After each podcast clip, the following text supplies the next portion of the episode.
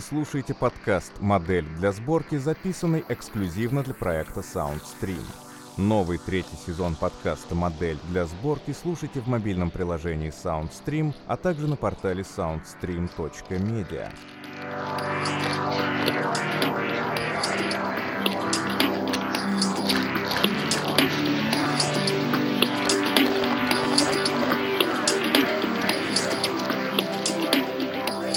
Здравствуйте! Это модель для сборки. Данным выпуском мы начинаем новую серию подкастов, которые вы можете слушать через приложение SoundStream. Сезон 2018 начинается.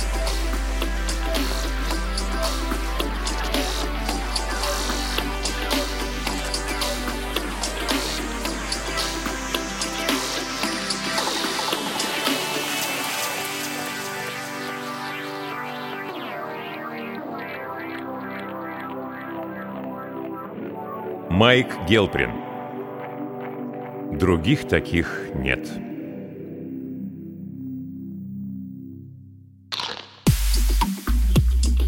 На исходе третьего раунда Карлосу удался его коронный сайдкик слева в висок. Противник, звероподобный мулат из Сан-Паулу, на мгновение раскрылся, и Карлос, крутанувшись на месте, провел бэкфист. «Добей!» — взревела публика.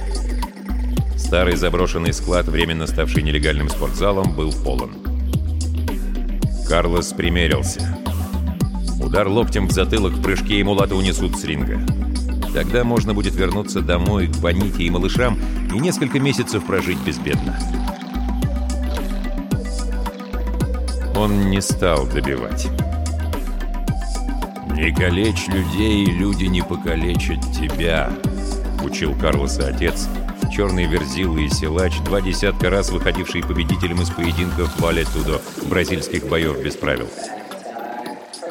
Отца и вправду не покалечили, а попросту пристрелили в суматохе, когда портовый Пакгаус, где проходил очередной бой, накрыла полицейская облава. Полгода спустя вместо отца на ринг вышел Карлос. Мулат дотянул до конца четвертого раунда, затем из его угла замахали белым полотенцем. Под свист, лишенный эффектного зрелища толпы, под оскорбительные выкрики и площадную брань, Карлос по проходу двинулся в раздевалку. Наскоро принял душ, растерся, кривясь от боли, помочился кровью, влез в видавшие виды спортивный костюм и пятью минутами позже растворился в душных вечерних сумерках одного с ним цвета.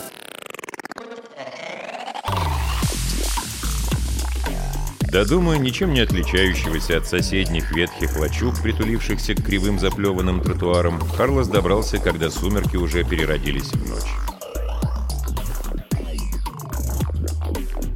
Облегченно вздохнул, поход через многокилометровую путаницу форталецких фавел был чреват неприятностями даже для человека не слабого и не трусливого. В своем квартале, однако, неприятностей Карлос не ждал. «Эй, парень!» На мгновение Карлос замер, затем обернулся через плечо. «Чего надо?» — грубо спросил он небрежно привалившегося к водосточной трубе долговязого хлыща. «Я от Акосты». В форталесских фавелах Акоста считался большим человеком. Его ненавидели и боялись. Поговаривали, что именно Акоста навел полицию на портовый Пакгаус, в котором застрелили отца. Карлос подобрался. «И чего ему надо?» Прежним грубым тоном осведомился он. «В январе ты дерешься с Большим Диего!» Долговязый протянул треугольный конверт. «А Коста велел передать, во втором раунде ляжешь. Держи здесь аванс». Кровь хлынула Карлосу в лицо. Кулаки самопроизвольно сжались. «Передай о Косте», медленно растягивая слова, сказал он, что может поцеловать меня в задницу. Понял? Долговязый с минуту молчал, затем сплюнул себе под ноги. «Мы слыхали, что ты ушибленный на голову», — буркнул он. «Но не думали, что настолько. Пораскинь мозгами с недельку, потом я приду опять». Карлос презрительно хмыкнул. Еще раз придешь — изувечу», — пообещал он.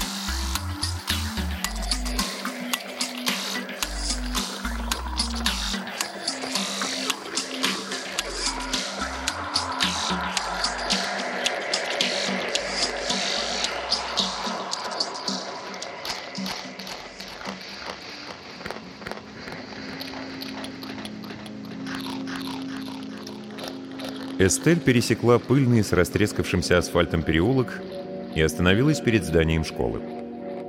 Бывшей школы, а ныне пустой бетонной коробки с тремя рядами черных слепых глаз в тех местах, где были окна. По ночам здесь отсыпались окрестные клошары. С рассветом они убирались на промысел, и тогда появлялась Эстель. Ежедневно, ровно в половине девятого, как делала все пять лет, что здесь учительствовала. Школы в парижских предместьях позакрывали сразу после того, как закон об отмене всеобщего образования вступил в силу. От Эстель избавились так же, как от миллионов других школьных учителей. Еще через месяц от Эстель избавился и Жан-Ив, попросту съехав из крошечной мансарды, которую они снимали вдвоем в относительно благополучном районе. Эстель поежилась на ветру, плотнее запахнулась в старый штопанный плащ, затем медленно взобралась на школьное крыльцо. Сильные мира сего правы. Кому нужно сейчас это образование на пороге всеобщего краха? Экономические, энергетические и социально-демографические кризисы растерзали мир и теперь неспешно, методично его добивали. Земля перенаселена, ресурсы выработаны или истощены – Большая часть населения живет в проголодь. Всеобщая нищета, тотальная безработица, разгул преступности, законы не действуют или неэффективны, локальные войны, восстания, голодные бунты, резня. Ставка сделана на космические исследования и программы. Эстель мысленно усмехнулась, вспомнив крикливые, пафосные, оскомину набившие лозунги. «Космос — наше будущее! Прорвемся к звездам! Марсианские колонии уже через 30 лет станут рентабельными!» Как же, Станут. А если даже станут, Эстель через 30 лет будет древней старухой. Ей сейчас уже 28. Программа «Прорыв» — единственная надежда человечества. Эстель хмыкнула. Сенсационная новость шестилетней давности на время всколыхнула мир, вызвав взрывы небывалого энтузиазма. Навигаторы межнациональной программы «Прорыв» обнаружили вход в гиперпространственный туннель между орбитами Юпитера и Марса. Эстель закусила губу, вспомнив, как мечтала тогда. Ей казалось, вот-вот, еще чуть-чуть, и человечество рванется к звездам. Найдет и заселит иные миры, разом решив социальные и экологические проблемы. Романтичная дура. Год спустя энтузиазм поутих, а затем и вовсе сошел на нет. О погрузившихся в туннель челноках-разведчиках словно забыли. Программа «Прорыв» по-прежнему функционировала и поглощала новые и новые миллиарды в валютах всех стран. Результатов не было.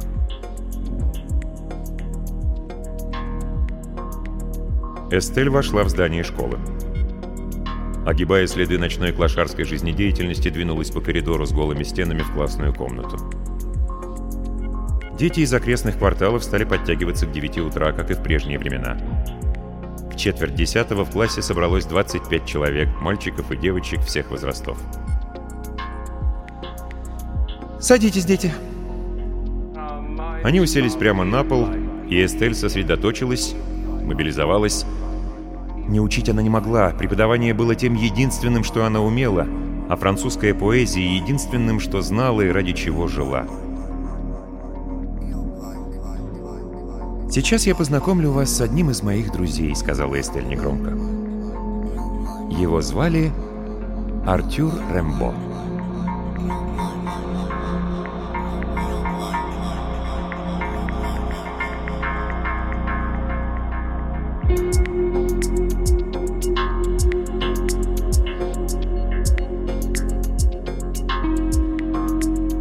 «Навигатор, я свяжу вас с господином Ковальски через минуту», Лицо секретарши на экране видеофона сменилось заставкой.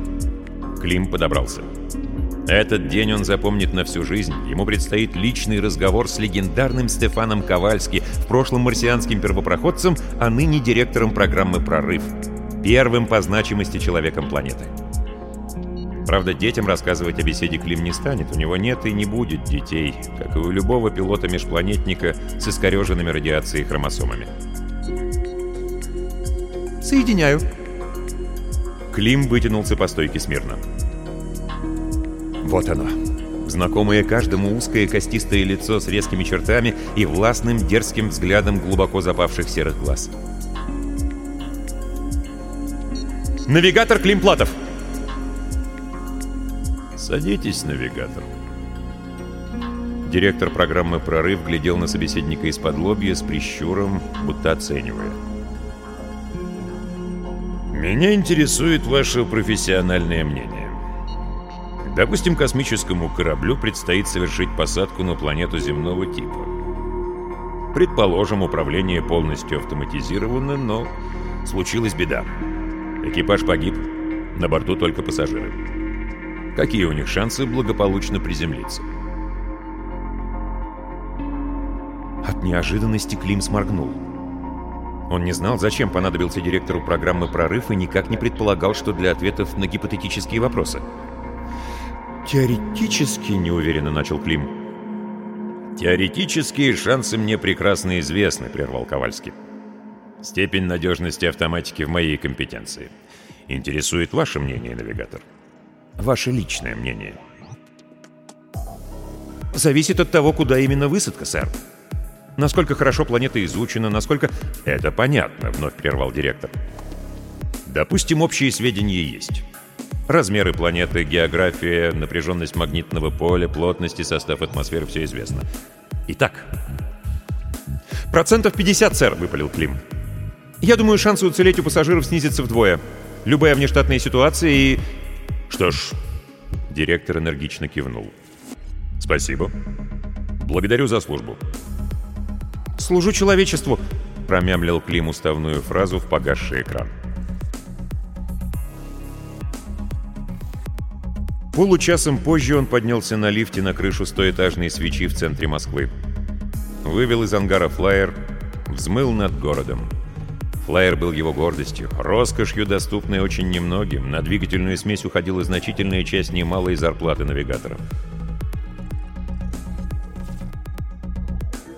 Город внизу походил на подбитый, подраненный исполинский механизм, центральные системы которого еще функционировали, а периферийные устройства уже потеряли мобильность, ороговели и теперь лишь хаотично дергались.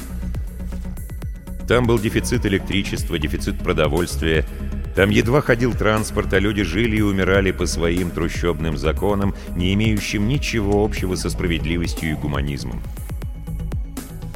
Клим был оттуда — из самых низов. За счет стальной воли и отчаянного упорства пробившимся, ухватившим шанс, выпадающий раз на миллион. Сейчас, разменяв пятый десяток и превратившись, по сути, в тренированную, волевую, нелюдимую и бесплодную машину, он зачастую жалел, что этот шанс не выпал кому-то другому.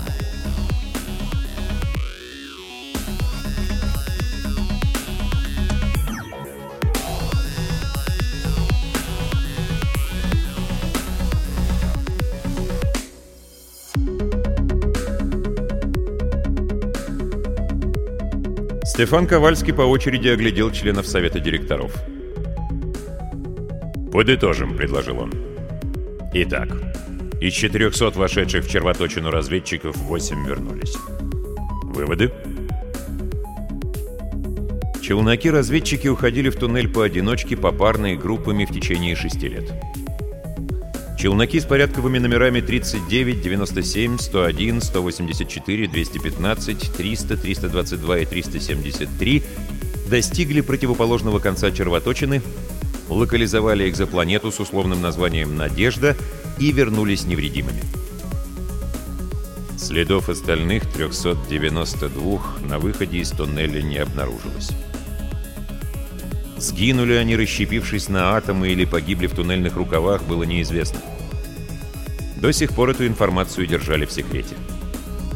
Полностью ей владела лишь управляющая верхушка программы «Прорыв», частично полдюжины навигаторов. А «Выводы довольно очевидны, директор», — осторожно проговорил первый зам. «Мы собрались здесь, чтобы принять решение, не так ли?» Выводы и в самом деле были очевидными. Туннель походил на реку с бурным течением. По течению от Надежды к земле беспрепятственно сплавлялись суда. Те же, что пытались преодолеть реку против течения, с вероятностью 98% гибли.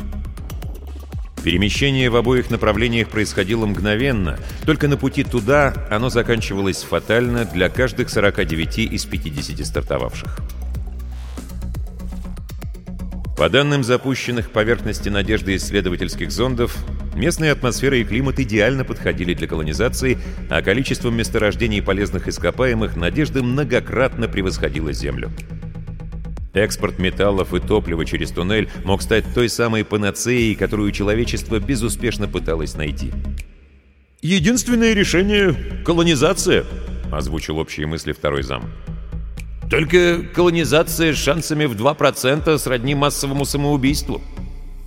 «В 1%, — резко поправил Ковальский. «В один». При отсутствии профессиональных экипажей на бортах шансы уменьшаются вдвое. Я опрашивал навигаторов. «Дело в добровольцах, сэр», — бросил первый зам.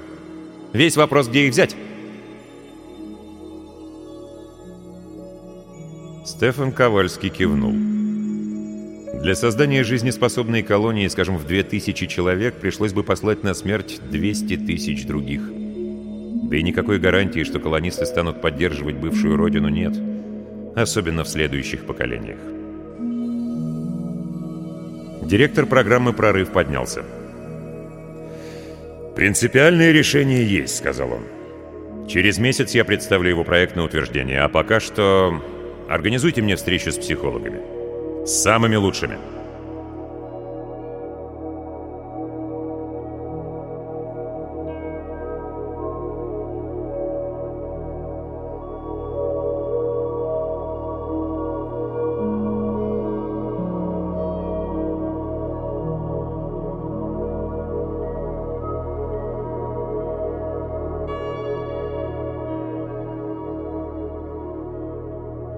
Большой Диего был тяжелее, на полголовы выше и шире в плечах.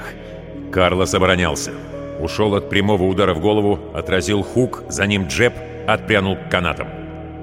«Бей его!» — ревела, подбадривая фаворита публика. «Бей Черномазова!» Карлос, улучив момент, бросился большому Диего в ноги, подсек, перебросил через себя и перевел в портер. Провести болевой прием, однако, не удалось. Противник вывернулся. Из положения лежа нанес раунд-кик в корпус и, вскочив на ноги, принял стойку. Карлос вновь отпрянул к канатам и ушел в оборону. До конца первого раунда он ускользал, закрывался, увертывался и лишь за пару секунд до гонга, растянувшись в шпагате, нанес фронт-кик в голень.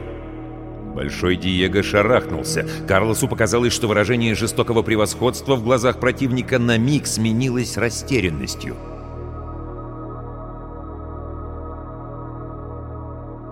Гонец Акосты приходил к Карлосу еще трижды, предлагал деньги, уговаривал, потом грозил. Увечить его Карлос не стал, но от всех предложений на отрез отказался. «Не гнись», — учил покойный отец. «Ни перед кем. Стоит один раз согнуться, и уже не выпрямишься». Карлос не гнулся. Во втором раунде он не лег. Не лег и в третьем, а в начале четвертого перешел из обороны в атаку. За полминуты до гонга Большой Диего пропустил сайдкик слева в висок. Последовавший за ним апперкот отправил Диего в нокаут.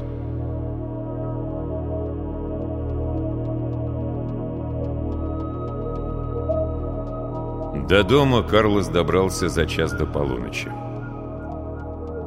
Остановился врос в землю при виде настежь распахнутой входной двери. Затем метнулся в проем. На пороге упал на колени, обдирая локти, пополз к тому, что осталось от Бониты и близнецов.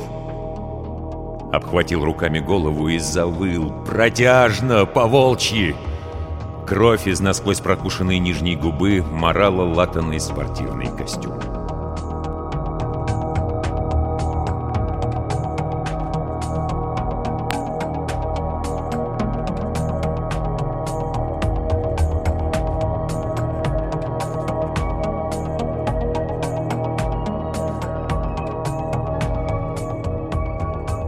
«Эй, красотка!» Эстель, опустив голову, ускорила шаг. Она задержалась в школе и теперь возвращалась в свою убогую комнатушку затемно, в тот час, когда выбиралась из притонов на свет Божий окрестная шантропа. «А ну, постойте, говорят!» Эстель метнулась вперед. Побежала, часть уйти от тяжелого топота за спиной.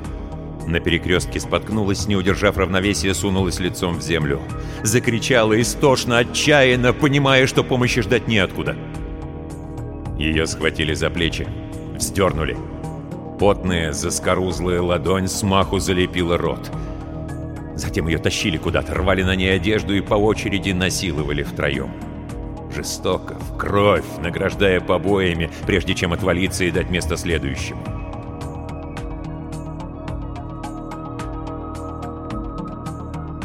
На койке в переполненной палате госпиталя для бедных Эстель пролежала два месяца. Мучительно поднималась и, цепляясь за стены, по новой училась переставлять ноги. Приходил Жаныв, плакал, истерил, каялся и предлагал деньги. Эстель отказалась. Приходили родители учеников, приносили кто что мог. Сухарь, другой, яблоко, головку репчатого лука. Эстель брала. Пустой бетонной коробке, оставшейся от старой школы, она приковыляла на второй день после того, как покинула госпиталь. В полдевятого взобралась на школьное крыльцо и, огибая следы ночной клошарской жизнедеятельности, захромала в классную комнату. «Садитесь, дети», — сказала Эстель в 9.15 утра. «Сегодня я познакомлю вас с одним из моих друзей. Его звали Шарль Бодлер.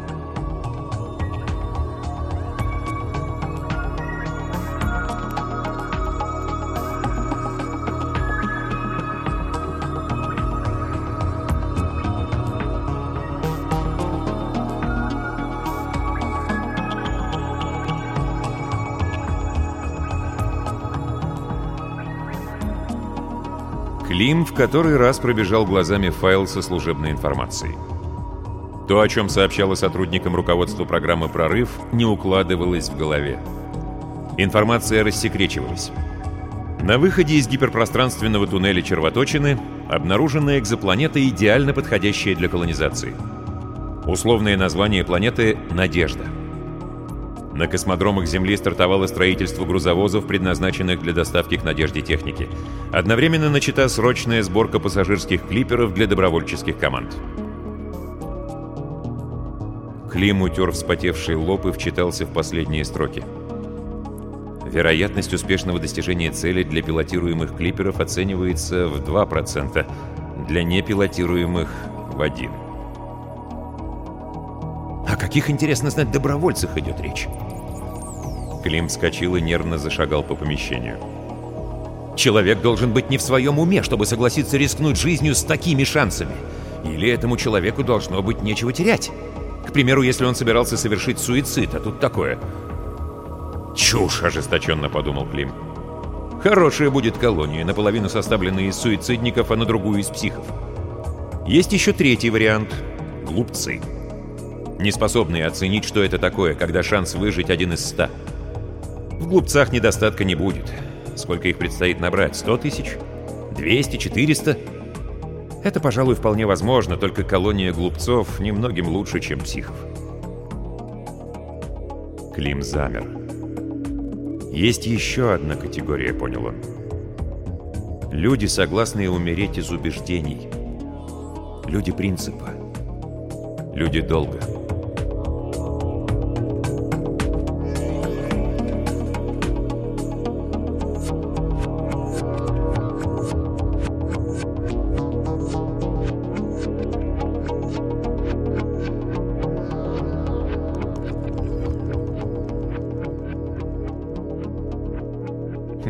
Задачку вы нам задали», — светило прикладной психологии оглянулся.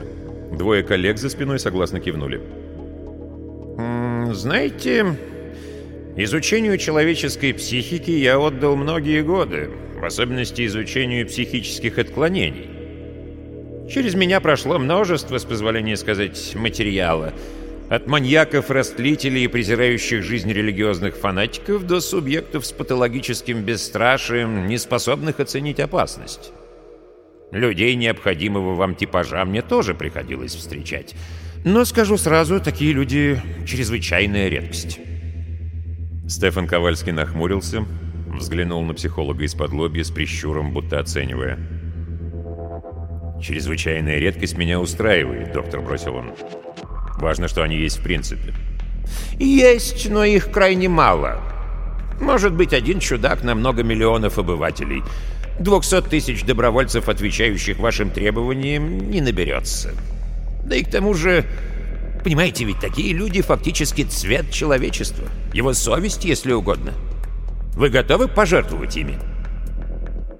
«Мне не нужно 200 тысяч», — отрезал Ковальский. Сто экипажей по 20 человек. Вот все, о чем я прошу. Не возражайте. Ковальский протестующий вскинул ладонь. Остальное мое дело. Вы можете разработать тесты, чтобы отобрать этих людей? Светило мировой психологии с минуту молчал. «Мы постараемся», — сказал он наконец. «Но позвольте все же напомнить, вы наберете экипажи легко и быстро, если предложите вознаграждение. Ради оставшихся на земле близких множество людей охотно пожертвуют собой. Ковальский отрицательно покачал головой. «За вознаграждение такие вещи не делаются», — резко проговорил он. «Нам нужны не просто люди, готовые к самопожертвованию. Нам нужны те, которые сделают это бескорыстно, из убеждений, из принципа. Одинокие, молодые, волевые и убежденные». Вот тогда те из них, кто выживет, не предадут нас, оказавшись в другой галактике. Они нас не бросят. И дети, которых они вырастят, не бросят тоже. Хорошо. В какие сроки нужно провести селекцию? В наикратчайшие.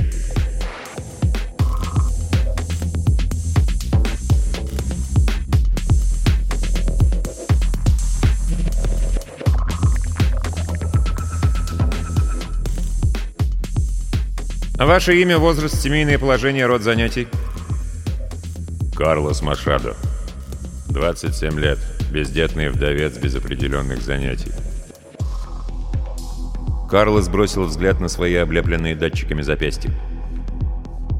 Отборщик объяснил, что хитрый прибор, называемый детектором лжи, определит, насколько ответы искренни. Карлос мысленно пожал плечами. Лгать он не собирался, да толком и не умел. Мы ознакомились с вашей анкетой. Вы пишете, что едва не совершили убийство. Пожалуйста, расскажите подробнее.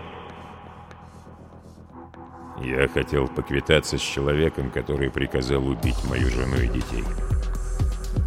А как вы собирались это проделать? Кулаками. Я хотел забить его до смерти.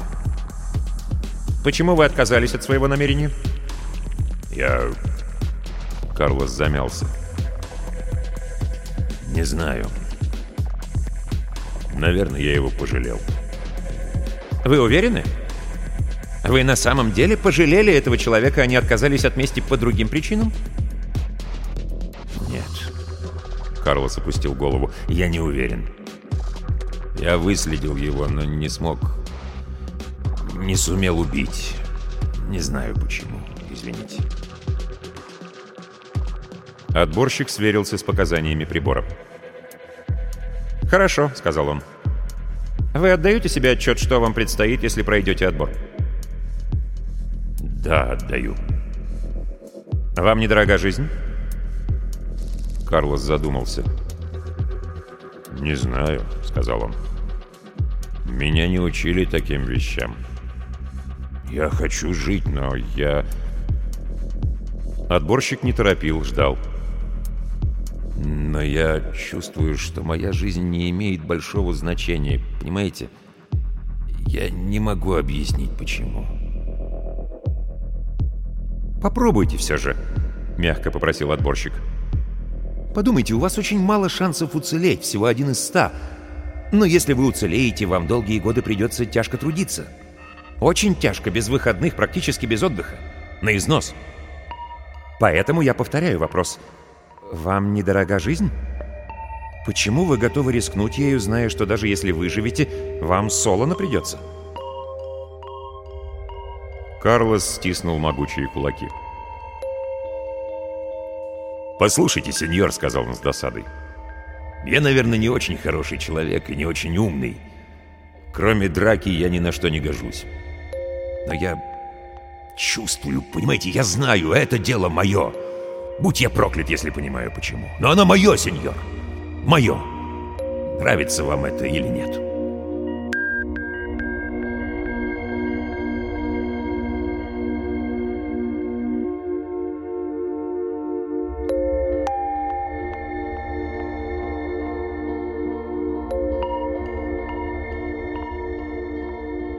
Ваше имя, возраст, семейное положение, род занятий? Эстель Кампан. 29 лет, разведена, бездетна, бывшая преподавательница словесности. Мы ознакомились с вашей анкетой, мадемуазель Кампан. Вы пишете, что два года назад потеряли работу, затем вас оставил муж. Еще через полгода вы подверглись групповому изнасилованию. Скажите, вам после этого стала недорога жизнь? Эстель пожала плечами. «Что значит «недорога»?» — устало переспросила она. «Жизнь дорога любому. Хорошо, пускай почти любому. Но есть вещи, которые гораздо важнее жизни». «Даже гораздо? Например?» Эстель смутилась. «Например, французская поэзия». «Вы отдаете себе отчет, что вам предстоит, если пройдете отбор?» Призрачные шансы уцелеть, и даже если они оправдаются, на новом месте вам будет не до французской поэзии. Ошибаетесь. Эстель внезапно улыбнулась, весело и задорно. Таких мест, где мне будет не до поэзии, не существует, месье. Есть только места, где поэзии затруднительно обучать детей. К примеру, то место, где я живу. Но затруднительно не означает невозможно. Отборщик бросил взгляд на детектор. Другими словами, вы хотите рискнуть жизнью ради поэзии? Признаться, не слишком понятная позиция. Точно. Эстель кивнула. Не слишком. Я еще не встречала человека, который сумел бы понять. Но кто знает, вдруг я встречу такого там, в другой галактике. И он вдруг возьмет и поймет, ради чего готова сдохнуть тощая французская дура. Возможно, даже поймет, что поэзия тут особо и ни при чем. Вы не очень-то последовательны, мадемуазель, вам не кажется? Кажется. Эстель вздохнула. Я не очень последовательна, не очень самодостаточна и не очень умна, зато да нельзя романтична. Я знаю, что пришла не по адресу, и я не подхожу вам, но у меня есть мечта. Это вы тоже навряд ли поймете. Мечта, что все будет как надо. И не спрашивайте меня, что это значит. — Спасибо за потраченное время, месье. Я пойду. Отборщик поднялся, протянул Эстель руку. «Не спешите, мадемуазель», — сказал он. «За последние месяцы через меня прошло около 500 человек. Я отказал всем, но вы... Я думаю, вы пришли по адресу».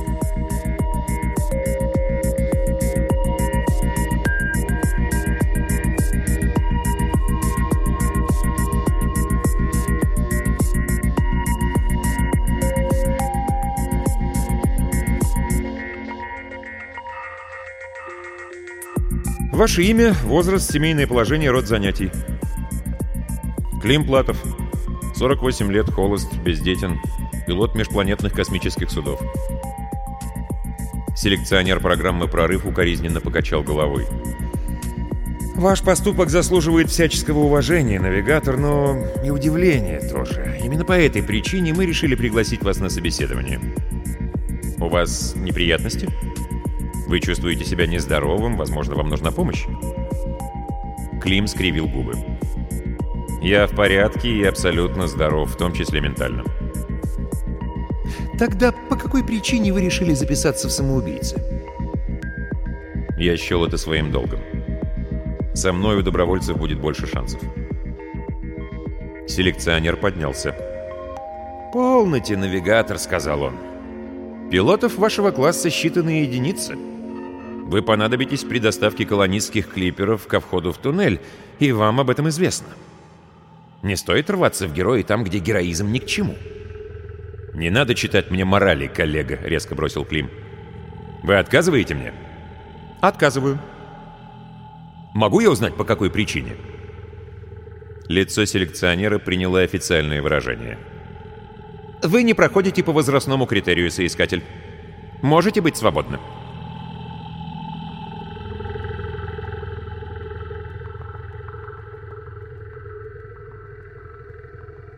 Еще полчаса. Карлос обернулся к миниатюрной кореглазой шатенке в соседнем кресле. А что вы сказали? Нам осталось жить всего полчаса. Карлос вгляделся. «Эстель Кампан», — вспомнил он имя соседки. Он еще удивился, как такую бледную, тонкую в кости, прихрамывающую замухрышку зачислили в добровольцы. Она выделялась в их двадцатке, словно утица с перебитым крылом стаи гордых и сильных птиц. Карлоса внезапно заколотило. Ему стало страшно. «Что за черт?» — ошеломленно подумал он.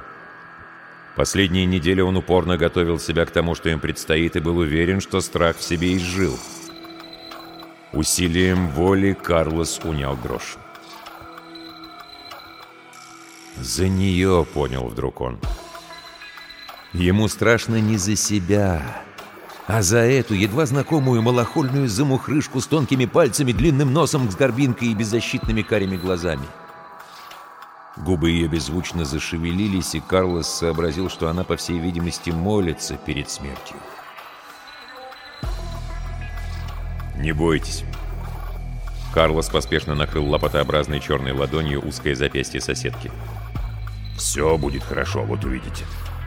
Жаль, что я ни в Бога, ни в черта не верю, а то тоже помолился бы с вами».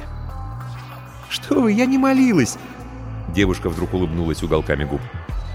Я читала стихи. Хотите, и вам почитаю. «Стихи?» Карлос опешил. За исключением рифмованных детских считалок, никаких стихов ему слышать не доводилось. «Да-да, конечно, хочу», — выпалил он. «Почитайте, пожалуйста». «Внимание!» — не дал закончить фразу зычный голос из динамиков. «Говорит первый пилот Клим Платов. Через 25 минут клипер начнет погружение в туннель». Шатенка подалась к Карлосу. Тот облапил ее за плечи, притянул к себе и, неуклюже перебирая толстыми пальцами каштановые пряди, забормотал что-то успокаивающее и бессвязное. Он не слушал, о чем говорит первый пилот. Это стало уже не важно, а важно стало приласкать, успокоить, передать этой пигалице свою силу, свое бесстрашие. И важнее этого ничего сейчас для Карлоса не было, включая собственную скорую смерть.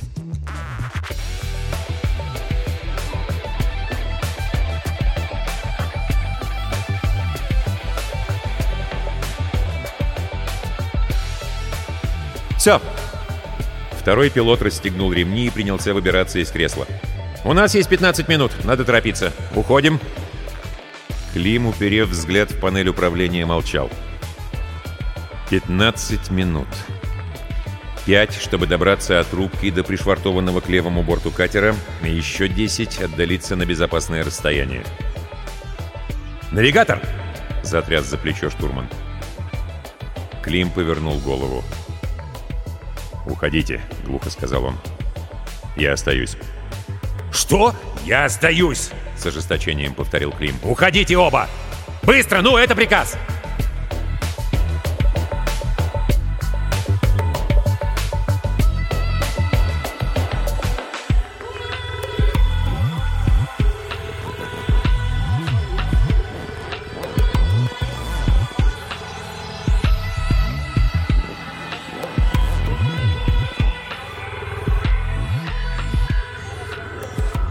Меня зовут Бонита Машадо. Мне 8 лет. У меня есть 6 мам, 14 пап и дедушка Клим. Еще у меня есть 829 старших братьев и сестер, а я очень счастливая, потому что особенная.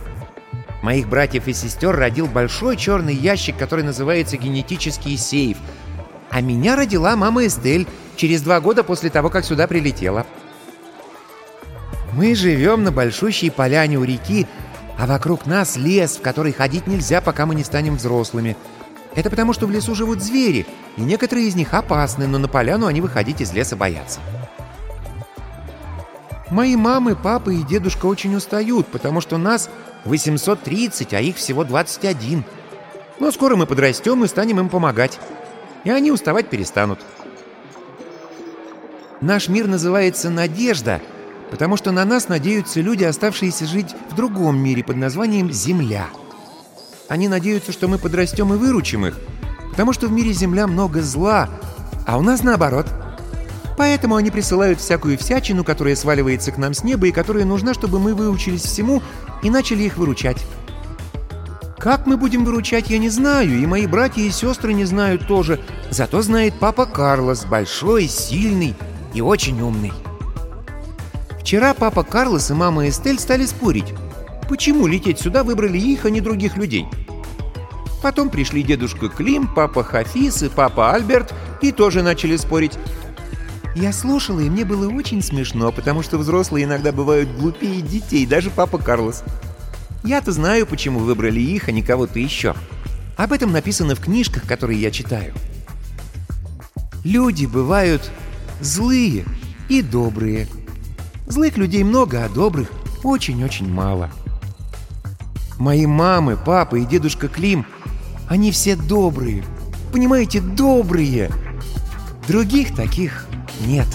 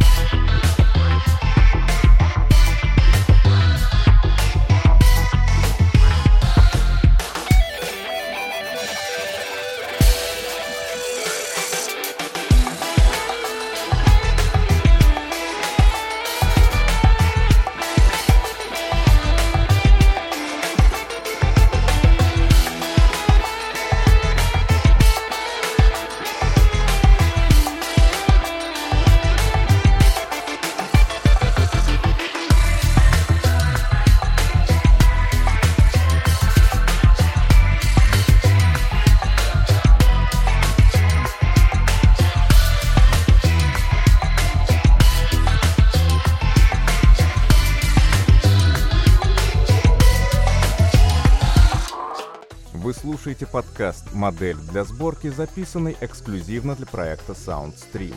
Новый третий сезон подкаста «Модель для сборки» слушайте в мобильном приложении SoundStream, а также на портале soundstream.media.